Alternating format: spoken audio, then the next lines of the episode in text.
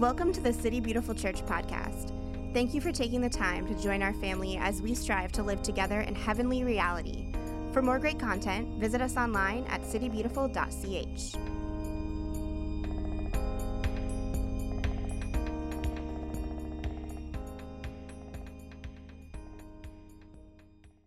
Welcome, everyone, to City Beautiful Church. My name is Ryan. I'm pastor here if you don't know who I am, uh, and it's still true if you do know who I am. Um, just before we go any further, this is Peru's national jersey. It is one of the most iconic jerseys in all of soccerdom. Uh, so we decided to wear it today uh, to kind of stay on, uh, on target with what we're talking about. How about uh, Jennifer's kind of summary of the trip, right? I mean, oh my goodness. Um, you know, it's so sweet. Even, you know, when uh, Daniel picked us up from the airport uh, when we got back, and, and, Daniel hasn't been yet, so next, next time we're going to send Daniel, and Kaylee's going to go too, uh, to, to be blessed and to be a blessing. Um, he was saying, you know, it really does feel like we've kind of moved even beyond like partnership. We're in another realm of relationship. You know, this is, we're like family. They're an extension of who we are, and we're an extension of who, who they are. And so just continue to pray uh, for that uh, relationship that we have with that community. And uh, we want to do better also of, of giving updates periodically of, of what they're up to and being able to share with them what we're doing. Um, so just uh, be on the lookout for that. So um, let's pray, and we're going to get right into today because I'm really excited for what the Lord has for us. Uh, so, Heavenly Father, we thank you for your sweet presence in this place today, Lord. We thank you that um, you have drawn each one of us in here. Maybe we're it's right on the forefront of our minds why we're here, uh, because we have this expectation uh, to worship you, to meet you, um, to encounter your presence in your Holy Spirit, and to be transformed by that. But maybe we don't know why we're here, Lord. Um, but Father, I believe that you've drawn each one of us here uh, because there's something very specific that you want us to know about you and to learn about you. Um, and so, Lord, would you put that um, high expectation in each one of our hearts? um, that we don't have to follow a God where we're just existing on rumors of something you said a long time ago or what you were once like, but we actually get to experience that today. That we can hear your voice today, that we can witness to your presence to us today. And that's the thing that sustains us in our Christian journey. Um, that we want experience or nothing at all. That's why we're here. Uh, so the, may the words of my lips and the meditation of all of our hearts be ever pleasing in your sight, O Lord, our rock and our Redeemer. Amen. So today we're kind of uh, wrapping up a couple Sundays where we've specifically been looking at this idea of serving. In the very beginning, on Praxis Sunday, we talked about how serving is an act of worship. When we elevate what we understand as worship from just music, and we really see that it's wherever we devote our time and our energy and our gifts and our resources, those, all of those things become worship because they're leading us into deeper appreciation of who God is. And then last week, Cole was talking up to us about you know, the reality of what it costs us to serve that it's inconvenient, that it, that it costs us our emotions and our boundaries and all of these things, but there's this infinite reward on the other side of those sacrifices of worship that lead us into a deeper appreciation of who God is and who we've been called to be. And so today, I really want to kind of take that to the next place about talking um, through what serving does, specifically beyond the walls of the church. We've talked about it a lot, you know, within our community, what it looks like for us to serve one another. And and I'm, I'm so proud that in our church, you know, we, we have 140 people signed up serving somewhere in our community. That's unprecedented. That's amazing. It means within the fabric of our community, we understand this, that our role is not just to come here and to observe a thing happening on a stage, uh, but rather that we're called to be active participants in that. Um, but I want to talk today more specifically about serving beyond the walls of the church. Um, so, my, my text for this morning is going to be Ephesians chapter 2, verses 1 through 10. You can turn there in your Bibles, you can read it on, on, um, on the screens.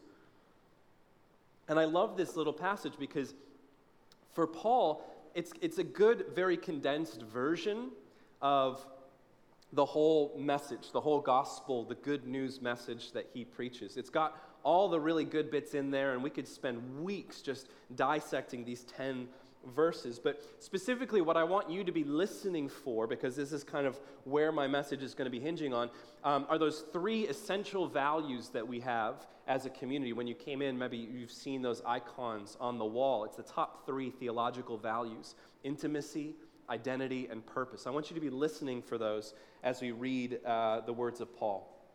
He says, As for you, you were dead in your transgressions and sins, in which you used to live when you followed the ways of this world and the ruler of the kingdom of the air, the Spirit who is now at work in those who are disobedient.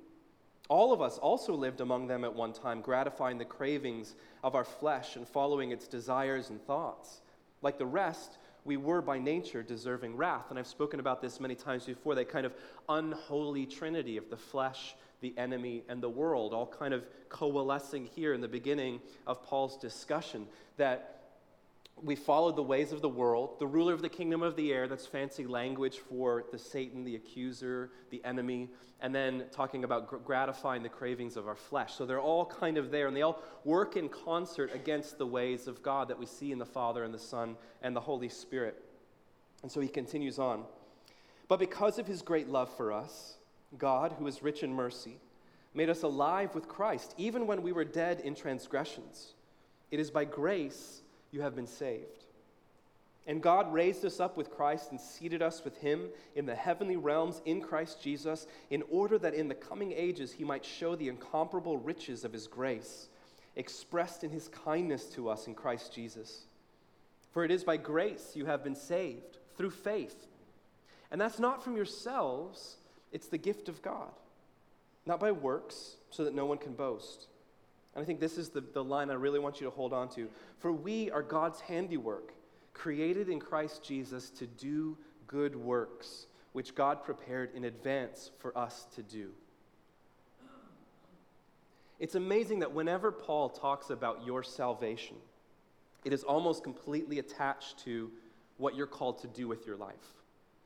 And if we understand the gospel as something that we have only received, and it's kind of given us uh, you know, this season pass to heaven, and that's like the whole thing. It's just about what you get out of it. You're only living a half gospel, according to Paul. Because what Paul tells us time and again is yes, you have been saved. You've been saved from something, but you've also been saved to something.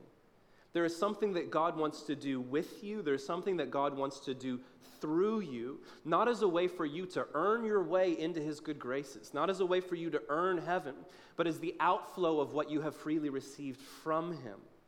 And that God is doing something within each one of us as he's sanctifying us, which means he's setting us aside, he's equipping us so that we can go back out into the world and do the thing that He's uniquely crafted each one of you to do. And so, if you remember when we went through our values at the very beginning of the year, we kind of framed those three main theological values we have like this By cultivating intimacy with Father God, we learn to inhabit our identity in Christ and discover our purpose as the Spirit led church. So, there's that good Trinitarian theology that we're working into our community.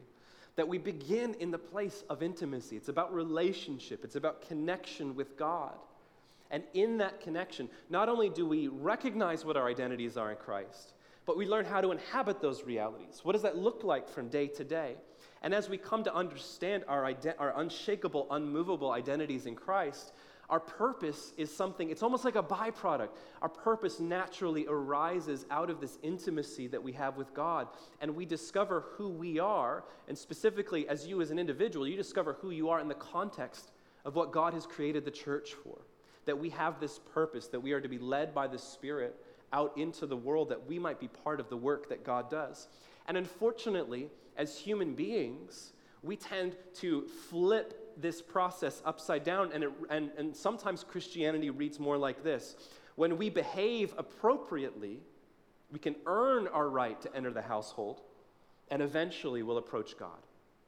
When you learn all the rules and the regulations, when you do it right, when you behave yourself, then maybe you can enter into the household. You get to cross over the threshold and you get to be part of the Christian community. And if you're a really good boy, if you're a really good girl long enough, maybe eventually you'll get to go and see Father God, right? And a lot of times that's what we think. And so when we think about our sin or our fallenness, it's like, oh my goodness, I can't possibly approach God. He's so mad at me. He's so angry with me. He can't stand me. I've got to do, I've got to fix myself up. I've got to clean myself up so I can make myself presentable to Him. And it's unfortunate when we enter into that because that's kind of what we call legalism. And as I've said many times before, if fundamentalism didn't exist, I think we would just continually invent it. Because this is just by default as human beings, this is what we assume. In order to get people to love us, in order to get God to love us, we need to learn all the rules and we need to behave appropriately. And we, then we'll be presentable. Then we'll be allowed into the presence of our beloved. And what I want to do today specifically is take this idea of serving the world, serving beyond the walls of the church, and seeing how us stepping out in faith to serve in some really unique positions actually helps us to sort that out in our lives, maybe to shed some of the legalistic or the fundamentalist tendencies that each of us have, and to step into the process to which the Father has actually called us of intimacy, identity, and purpose. And I'm really excited because today, especially, because we have three testimonies of people in our community who are actually living this out in real time.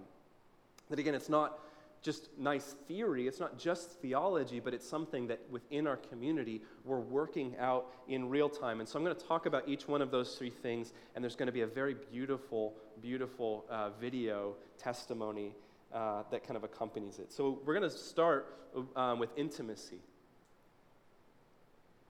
serving the world, helps us to cultivate our intimacy with Father God. Uh, the Christian philosopher Soren Kierkegaard said, Life can only be understood backwards, but it must be lived forwards, right? So your life, it can only go in one direction. But a lot of times, what happens is we're kind of working through life, and it's not until we turn around and look back where we're actually able to see the material reality of our lives, how we've been behaving, what our actions, what our words say about ourselves. And so I think this is very true when it comes to intimacy with God. That should always be our direction. That's the thing that we're working towards. But a lot of times it's when we look back after stepping out into faith, stepping out into things that maybe we don't really understand, that we're able to look back and go, oh, yes, those were the times that actually drew me deeper into the presence of God, that gave me a deeper understanding of His heart. And I think, like any relationship in our lives, our connection to the living God is something that we invest in in all sorts of ways. You know, your intimacy with God is not this one and done thing that you just said a prayer at some point in your life and you're good. You know, unfortunately, I've heard that story several times where someone has said to God something along the lines of, God, if you do this thing for me, I'll never ever bother you again. Now, all you married folks, if you went to your spouse and you told them that, how long do you think your marriage would last? Even your friends, if you went to your friend and said, if you just hang out with me Friday night, I will never bother you ever again. I'll never, like, that's insane. But a lot of times that's our attitude when it comes to God because we pre- presuppose that God is distant and disinterested. And so when we talk about intimacy, it's, it's just this one singular moment of God, I need you, I desire you, and if you would just show up for me right now in this moment, I, I, promise you I won't bother you ever again. See, again, it kind of betrays this idea that we think that we're an inconvenience to God, that we're, he, we bother him, that he, he's not particularly interested, or perhaps he doesn't even really like us. But when we think about the relationships in our lives that maybe have a certain title mother, father, husband, wife, friend, brother, sister. Those titles are only the starting point for a journey of discovery of what that relationship really is. And it's when we're cultivating that intimate relationship over time that we really begin to discover what those words actually mean. And I think that's very true with God being our God. And so it's through consistent choosing into relationship with Him that we invest in our relationship with Him, that we come to understand what intimacy looks like. And for us, we do that through the language of prayer. We do it through worship, and we do it, of course, through service. And we even saw this time and again in the parables series where Jesus is binding together this idea of being part of the kingdom and doing the work of the kingdom. That it's through doing the work that we're really coming to see the kingdom and understand its reality. I think this is what's so powerful about service when it comes to our intimacy with God. By loving who God loves with our stories and our gifts, we come to understand his heart for all of us. When we know on some level, maybe it's just we've read it in the Bible, the people that God loves, and we step out in faith to begin to love those people. Maybe not even because we love them, let's be honest. Maybe we don't love people because we love them. We love them because we know that God has a heart for them. And we begin to love those people out of our stories and our gifts and our time and our resources. It's on the other side of that that we come to understand God's heart for humanity. I've said this many times before. I think nine times out of ten, it's our obedience to love who God has called us to love that leads to revelation of his heart, and not the other way around. We say, God, just give me, give me the revelation. Part the clouds. Do something in me so then I can go out. I think that does happen, but I think a lot of times it's going, God, I don't feel it. I don't like that person. They're, they're my Samaria, you know? That's the, the, it's them, whoever them is, that tribe, that crowd. I'm not feeling it, but I'm going to step out in faith to love you. And as we do that, God begins to soften our heart, and we come to this revelation of, oh my goodness, this is how this person sees them. And I think what happens when we begin to serve through the eye of intimacy as we begin to love people that maybe we wouldn't normally love, it begins to reinforce in us how specifically He has saved each one of us. And we see this in that language of Ephesians 2 that we've been saved from that unholy trinity of the flesh and the enemy and the world, but we've also been saved to something. And what Paul's doing is inviting you to remember remember, you used to be in this place, but now God has brought you into this new place. And the more that you step out to serve the people that God loves, the more that it reinforces your own story. What was the scenario or the situation in your life that God has saved you from? Or maybe that God is continually working through in you each, like right now. And I love that and in, in another letter of Paul's, he says, work out your salvation. I think this is kind of what he's talking about. That you understand on some fundamental level, yes, I've been saved, and it's very ambiguous and, and kind of you know, esoteric language. What does that mean? And he says, no, work it out, figure it out. Step out and begin to love the people around you. And as you do, you're going to encounter other people's stories that touch so closely to your own. And you're going to go, oh my gosh, yes, I actually know what that's like. But I want to tell you my story of how God has rescued me from that place. God has brought me healing in that wound. God has delivered me from that place of bondage. And there's a really unique form of authority in the kingdom that comes not because you've been given a place of privilege, but because you've actually walked that story out. Because it's an authority that's motivated by compassion. And the more that you step out in faith to serve the world, the more it reinforces how specifically and tenderly God has pursued your own heart. And one of my favorite people in our community, Johnny, uh, is, is a beautiful example of this. And we just want to, um, this is Johnny's testimony about intimacy with God through serving.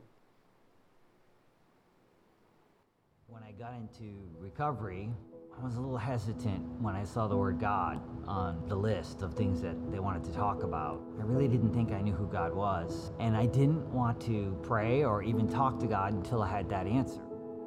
It was a friend of mine who actually came to me and said, You don't have to figure out God before you start using Him.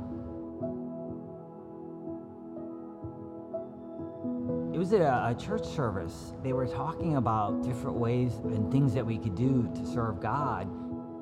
Asked God, I was like, What can I do? And He's like, You can bring a recovery meeting into the church. And I thought, Okay. It was a little bit discouraging at first I remember opening the door and walking in and sitting down and being the only person in the room and wondering, what am I doing here? I, I even called a friend one night because there was nobody there. He said, You're keeping the door open, and that's what God wants you to do right now. It was a lesson in just being faithful. That sometimes I just have to show up and do it. I don't have to do it perfectly, I don't have to do it right, but there's a reward over time for faithfulness. Very rarely do I think about those times that I sat there with nobody there because there's always somebody there every week, which is really cool. There have been times that I've been in a meeting and someone's walked in and they said it was their first meeting. And I freaked out. I went, I don't know if I know enough to help this person. And I had to stop and go, wait, it's not my meeting, it's God's meeting. And as long as I can remember that, things turn out really well. I heard someone say one time that service is gratitude in action. And, and I think about that a lot when I come and do service because I'm thinking, like, this is part of me being grateful. God's done so many miracles in my life, and I could try to hang on to them so tightly, and they'd be pretty small. But when I engage other people and I get to try to facilitate a miracle in their lives, then the miracle in my life just gets so much bigger. It just grows. And he's right there. you knew I was going to call you out for that, son. So, for, for a while now, Johnny's been uh, hosting a Narcotics Anonymous group here on Tuesday evenings. Um, and we have another friend of the community who hosts an adult children of alcoholics group here uh, on Fridays at 2. And we're considering adding on one more of those kinds of meetings each week. Uh, and, and by the way, like that's because you guys are part of this thing. You know, we have this space. We wanted to bless the community. And this is what it looks like for us to do that. And it's amazing just getting to interact with Johnny. And as he's kind of on this journey, it's like he's discovering more and more what God has rescued him from, but also what God has rescued him to, because he's able to kind of share that story with people that are walking that same journey of recovery and rehabilitation. And that's what it's all about when it comes to intimacy. That the more we serve the world around us, the more that it reinforces our intimacy with God. So, the second thing, identity. Serving the world helps us to uh, inhabit our identities in Christ. I don't know if there's anybody in this room, if I told you, you know, I've used various language. You are made in the image of God. You're a son or a daughter of the living God. I don't think that's news to anybody or a surprise. Is that a surprise anybody? Come see me after. This is familiar language that we use not in, our, in, just in our community, but in churches all over the place. The, the challenge is not for you to understand intellectually what your identity is. That's not the challenge. That's actually very easy to do, to just name it and claim it. Here's this phrase, and I'm going to stick it over my forehead.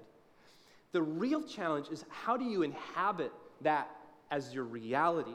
How do you take your identity and make it a lived in reality every day? That we can kind of, I like to sum up your identity in Christ that you are the beloved of God, you are the beloved of Jesus. And when, when we really examine the story of Jesus, we're seeing how Jesus is working this out as well. We find in the very beginning of the Gospel of Matthew, in Matthew 3, uh, Jesus is coming to be baptized by his cousin, John the Baptist. It says, Then Jesus came from Galilee to the Jordan to be baptized by John. But John tried to deter him, saying, I need to be baptized by you. And do you come to me? Because on some level, John's thinking, No, you've like you're good. This is for the baptism for the forgiveness of sins. Like you're already there. I don't understand what this is. And so Jesus replied, Let it be so now. It is proper for us to do this to fulfill all righteousness. Then John consented. As soon as Jesus was baptized, he went up out of the water. At that moment, heaven was opened, and he saw the Spirit of God descending like a dove and alighting on him. And a voice from heaven said, This is my Son, whom I love. With him I am well pleased. And I love this. Next week, when we start a new series, we're going to be talking about the Trinity. Even here, we see the evidence of the Trinity at work that you know, God the Son is present in Jesus. God the Father speaks from the clouds, and God the Spirit ho- hovers over him as a dove, kind of echoing that first chapter of Genesis. But the amazing thing to think here Jesus hasn't done anything yet. Do you realize that? Jesus hasn't begun his ministry. You know, Jesus hasn't answered the call. You know, Jesus hasn't signed up at some rally to go out and do the thing. Like, he hasn't done anything. But here he is in this moment of his baptism, and his father looks down on him and says, I'm pleased. I approve. And can you imagine everything that Jesus says and does for the rest of the story comes out of that place where he's already been affirmed by the Father? That God, God the Father doesn't speak into Jesus' baptism and say, okay, Jesus, I've got the next three years planned out. If you really pull this off, I'm going to be so proud of you at the end of it. No, he says, This is my son, whom I love. In him I'm well pleased. So before he served the world, Jesus was affirmed in his true identity as God's beloved. Your identity is not dependent upon your action. Your, de- your identity, who you are, is not dependent upon how you behave, on how you act, whether or not you get it right. Your identity is dependent upon what God has chosen to do through Jesus Christ. It is a gift that you have received.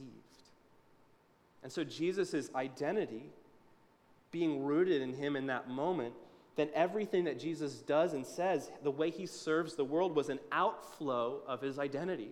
It was on the other side of recognizing that he is the beloved of God. And everything that Jesus does and says is an exploration of his identity. What does it mean for me to be God's beloved son? in this discussion with the Pharisees? What does it mean when I encounter this, this woman at the well? What does it mean when this child has died? What does it mean when my friend has been put in the grave? What does it mean when my friends betray me? What does it mean when I stand before Pilate? All of this is Jesus exploring what his unshakable, immovable identity really means in his life. And if we follow Paul's logic in Ephesians 2, where Time and again, he uses this language that we have been made alive with Christ. We have been raised up with Christ. We're in the heavenly realms in Christ, the kindness to us in Christ. It is the gift of God. We recognize that if it's true of Christ, then it becomes true of us. And that is very hard to accept, isn't it? That whatever God says of Jesus is true of you because you are in Jesus right now. And so the question then becomes what does it mean for you to be the beloved of God? What is that identity? How, how does that touch every moment of your lives, but beyond being just a badge that you wear on a Sunday morning when we sing these songs and we listen to these scriptures? What does it mean for you to be made in the image of God? What does it mean for you to be a son of God or a daughter of God? What does it mean Wednesday morning when you don't feel like getting up for work? What does it mean on a Thursday afternoon when a family member sends you a really harmful text? What does it mean when you're reading the news and it's so overwhelming that you feel like you need to shut the world out? Those are the moments in your life when your identity in Christ matters the most because they're opportunities to explore that reality. That your identity in Christ isn't an escape from the realities of the world but the realities of the world are an invitation for you to explore in prayer to say, God, what does it mean for me to be your beloved right now? Because maybe I'm not feeling it. Or maybe I don't know how to connect the dots with what you're calling me to be and what you're calling me to do in this moment. Your identity is something you have received, it is not something that you have earned. Because anything that you work for, anything that you earn in your life is transitory. If you've earned it, it can be taken away. You could change seasons. You could enter into some other reality, whatever it might be. If you put your identity in transitory things, you will never be satisfied in who you are. Because you believe the lie that it's something that you have to work for, you have to earn, and then you have to maintain.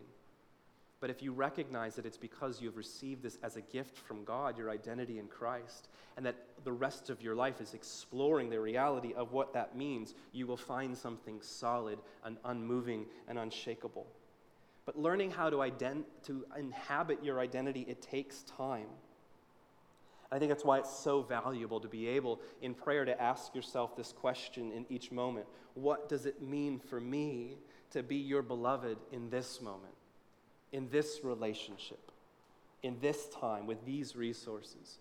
What does it mean for me to be your beloved? What does it mean for me to be your child right now? One of the members of our team I went to Peru a few weeks ago is Ariel, and she's over there in the back, like so worried that I was going to call on her. Um, but this trip, if I remember, this, is, this was your first trip, right? Yeah, with City Beautiful. This was Ariel's first trip with City Beautiful. And I just loved getting to know her story because in her, I see her, like, she understands that she's the daughter of the living God, but she's working it out in real time and seeing on the mission field of how she is trying to figure that out, not just in mission, but also with her life overall. And so here's Ariel's uh, testimony.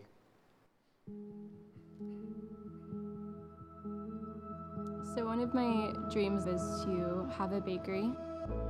I've always been the type of person who feels like I get confided in often and feel like I'm able to help people heal. So it's always been in my heart to help women who've been trafficked or abused to have them heal through baking. The fact that this trip was focusing on abuse just felt like a confirmation in my heart that that's something that I needed to step into, even if it was a little bit uncomfortable for me.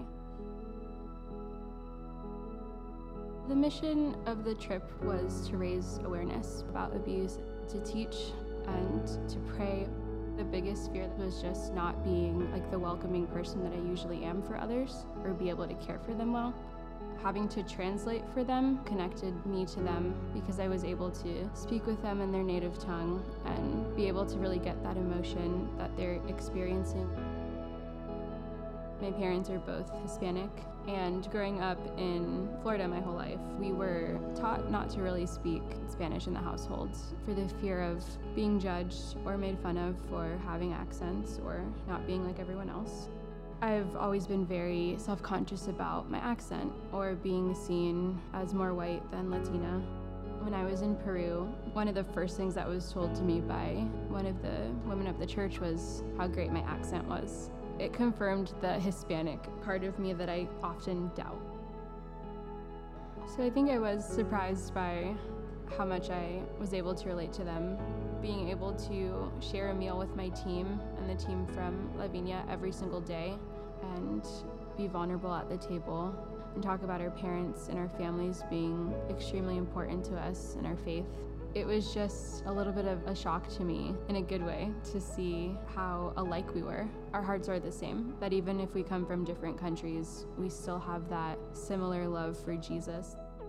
My identity being in Christ is something that is newer to me, but I feel like I'm fully accepting. I've been able to see when I'm really joyful, I feel like that's Christ. When I'm able to be a friend to others or be there for people, I can just see how Jesus is emulating in those moments. I think it comes back to the simple obedience of even when it's unknown and it's dark and it's scary, that He's not going to put something in my life that's not for me.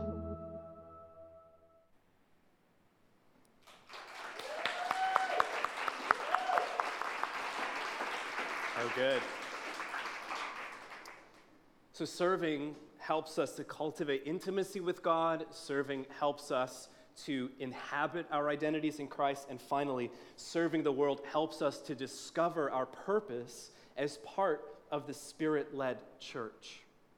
And again, if we're following the story of Jesus, that he's kind of this template for us in intimacy and identity and purpose, then one of the, I think, a fascinating question is what does it mean for Jesus to be a servant leader?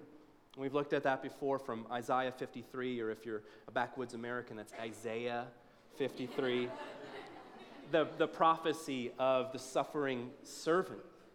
And you just kind of wonder, as you're following the story of Jesus, you know, we don't always get a lot of emotional context for the scriptures, but is Jesus trying to even explore what it means to be a servant leader? Is he trying to figure that out? What does it mean for him to be the servant of all? And I think that's, again, what we find so beautifully in that last line from Paul's uh, letter in Ephesians 2, verse 10. He says, For we are God's handiwork, okay? So there's the intimacy bit. We're God's handiwork. We've been created by him and for him. And second, created in Christ Jesus, there's your identity, to do good works there's the purpose. And they're all so connected with one another, which God prepared in advance for us to do. And the two things that I see in Jesus' story, where he's perhaps exploring what it means for him to be the servant leader, to fulfill his purpose on earth, is in making plans and in being available that Jesus had concerted plans. He had, he had a trajectory, he had rhythms, he had expectations. He knew what he was doing, and we see that time and again. But he also made himself available. How many times do we see moments in Jesus' life where he's walking up after somebody, or he's heading into you know, the mouth of the beast when it comes to Jerusalem, or whatever it might be? But we also see all these times in Jesus' story where he's being inconvenienced, right? Where somebody is i, I love my, one of my favorites in matthew 9 there's these two stories. One is a, um, a man with leprosy who's never who hasn't been touched in you know maybe decades and another is a woman who's been bleeding profusely for 12 years who's never been touched. And the first man he like gets in jesus' way and he literally puts himself down in front of jesus and says lord if you're willing you can make me clean and the lady, she kind of sneaks up behind Jesus. She's pushing through the crowd, risking everybody else's ritual and cleanliness. And she grabs and she actually takes from him. She takes healing by grabbing his cloak. And Jesus, time and again, is inconvenienced by the people around him because he chooses to make himself available. And I think both of those are what it actually means to be spirit led. That we have plans and procedures and direction but we are also available and we're willing to change direction as the Spirit prompts. And when we're mature Christians, being spirit led, we understand that we're to hold both of those in a valuable tension. This is something I've had to learn uh, doing mission in Peru because the, the values of Peruvian culture are so different than ours. I don't seem like it, but I'm a very controlling person. Like, I won't do anything about it, but I will sit there and just, like, why is the thing not on time or whatever it might be. And I've had to learn by leading mission teams time and again in South America um, that they just operate on a different form of time. And you can make plans, and all of those plans are going to go out the window. And it doesn't mean that you don't make plans, it means that you hold them loosely. And that's one of the things that I tell our te- teams time and again, and I think I've seen them demonstrate so often, is you go down with an open handedness. Like, here's the things that maybe we're going to do. But you will miss out on so much if we've done this hour and a half project and then it's over and then you just check out. Because those are the moments when you're present by the Spirit, you enter into conversation with people, you notice somebody sitting by themselves, whatever it might be. Those are the moments where you're really going to have amazing revelation of God's heart for people. And so, if you can kind of find that balance in servant leadership of, yes, making plans and having uh, you know, actionable steps, but also being available like Jesus was, that you will discover what your purpose is as part of the Spirit led church. And I love this language we talk about so often of waiting for the Lord. Waiting for the Lord, you know. Um, I was dating this girl a long time ago. Long time ago. I was, this is when I was teaching high school, back in the day, okay? And uh, she'd always, we'd talk about purpose and, and, desire, and she'd say, Well, I'm just waiting on the Lord. I'm waiting on the Lord. I'm like, okay, I'm not sure what that means. And I was talking to my folks about it one day, and my mom said, Well, what is she doing in the meantime? I said, what do you mean? She's waiting on the Lord. She's like, No, is she like helping with the kids? Is she serving at a soup kitchen or whatever? Like, while you're waiting on the Lord for the big calling, what are you doing in the meantime? And it was then that I realized, oh, waiting on the Lord is not like sitting and waiting for a bus where you're twiddling your thumbs, like, someday the Lord's bus is going to come and I'm going to be there. No, waiting on the Lord is like you work at a restaurant and God comes in and he sits at your table and you go and you get him the menu and you tell him the specials of the day and then you know the, the almighty kind of drops his fork and you have to go get him a clean one. And then eventually he's going to order the entree. That's what it means for us to wait on the lord. It's an active form of waiting. That as we go out and we do and we explore we enter into some reality and it hits us and we go this this is the thing that i was built for. This is the thing. This is what i was designed for and it's almost always going to resonate somehow with your story, with your personality, and with the gifts that God's given you.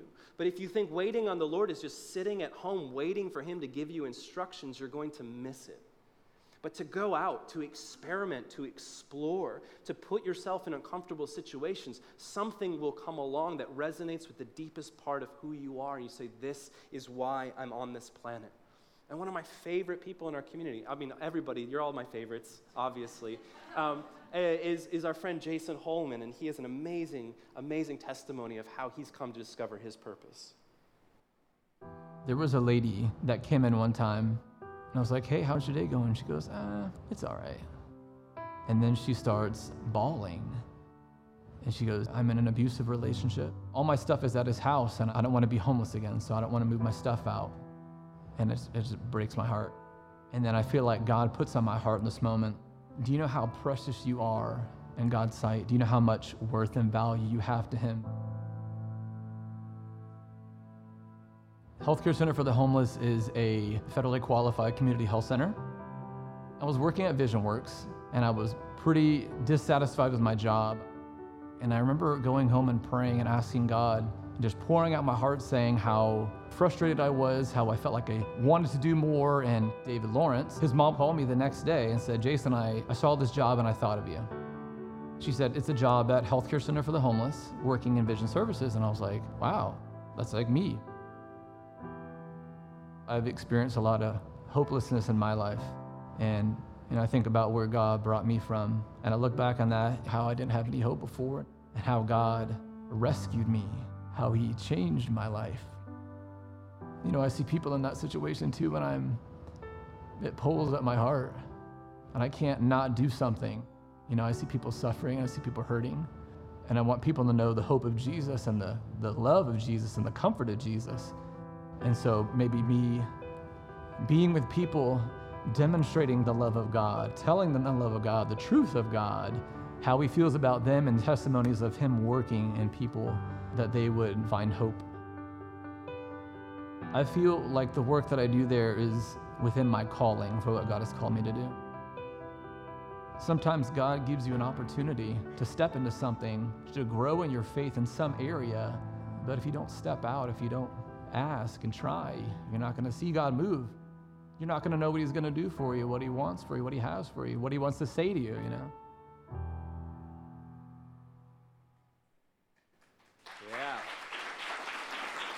So good. In 1979, uh, Bob Dylan became a Christian. And a lot of people said it was the worst career move he could have made, which is hilarious. Uh, and he made three gospel albums. And the very first song on the very first album in 1980 is called Gotta Serve Somebody. And he goes through all of these different scenarios of different people. He says, You may be at the top of the game, you may be at the bottom, you may be an addict, you may be an empowered executive, but you gotta serve somebody. Maybe the devil, maybe the Lord, but you gotta serve somebody. And I think that's what we need to reflect on. You're always serving somebody, whether you realize it or not. But I think service becomes so much of the way in which we discover these very deep truths of the faith. And so, my challenge to you this morning is are you feeling distant from God? Then step out in faith and serve somebody. Are you unsure of you are? Or does your identity in Christ sound like empty words that are just these little, you know, kind of placating your insecurities? Step out in faith and serve somebody.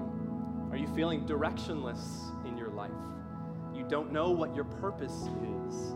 You don't know what your calling is. Well, just step out and serve somebody. At our church here, we have a ministry called Local Global. And Local Global's mission is to help people step out in faith, to be part of what God is doing in the world, creating a lifestyle of investment. And this has always been what we've been so passionate about. It's not about kind of popcorning all over the world, all throughout our city, just doing things to make ourselves feel better, but really finding what's that thing, what's that relationship, what's that person or that group that just resonates so deeply with who we are that we want to see it through to the finish line. We want to invest time and again. Our relationship with Peru is one of those. We're going to be looking for more local ministries here soon that can be part of that. But maybe you're sitting here and you're, you're somebody that not only are you passionate about serving the world, but you're passionate about helping others to discover what they are created to do. You want to help other people step out in faith. Well, I want to invite you to join this team to be part of that as we're continuing that journey of, of being a group of people that not only have we been saved from something, but we know that we've also been saved to something. And the more that we serve the world, the more we discover our intimacy with God. We discover how specifically and tenderly He's rescued each one of us. And it gives us the fuel and the passion to go out and to do the same for somebody else. And so if you want to join that team, I want you to email Kristen at localglobal at citybeautiful.ch. And there's going to be a meeting towards the end of October of kind of gathering that group of people together and kind of prayerfully casting vision for what does the next chapter in our church look like, for where we're going to partner and how we're going to step out to pursue uh, kingdom justice and kingdom mercy that the world so desperately needs. But you got to serve somebody. It may be the devil, it may be the Lord, it may be yourself, but you've got to serve somebody do you believe that it might actually be the key to freedom? So I want to invite you to stand with me. We're going to pray. And we're going to worship through music. Just see what the Lord wants to do. So you just you can close your eyes, bow your heads, however you feel comfortable. Father, we thank you that you have given us this truth that we have intimacy with you, that it's through that intimacy that we learn to inhabit our identities as your children, as your image bearers, as your beloved. But not only that, Lord, through your intimacy, we also discover our purpose that you have saved us to do good works that you've prepared in advance for us to do. Because you know each and every heart in this room. You know our stories. You have authored our stories. You have rescued each of us from the pit of hell. You've rescued us from the flesh. You have rescued us from the brokenness of the world, and you have done that so tenderly and so specifically that you have granted us authority to live out those stories of hope and redemption. And so, Heavenly Father, I pray that you would place in each of our hearts an overwhelming desire to serve the world, not because we're trying to earn something from you, but because it's an overflow of what we've received as a gift. That everything we are and everything we have is giftedness. Gratitude, it's through gratitude that we serve the world. And so, Holy Spirit, come, a light upon each of your dear ones. Speak to us now because we're listening. Pray this in the name of the Father, and the Son, and the Holy Spirit.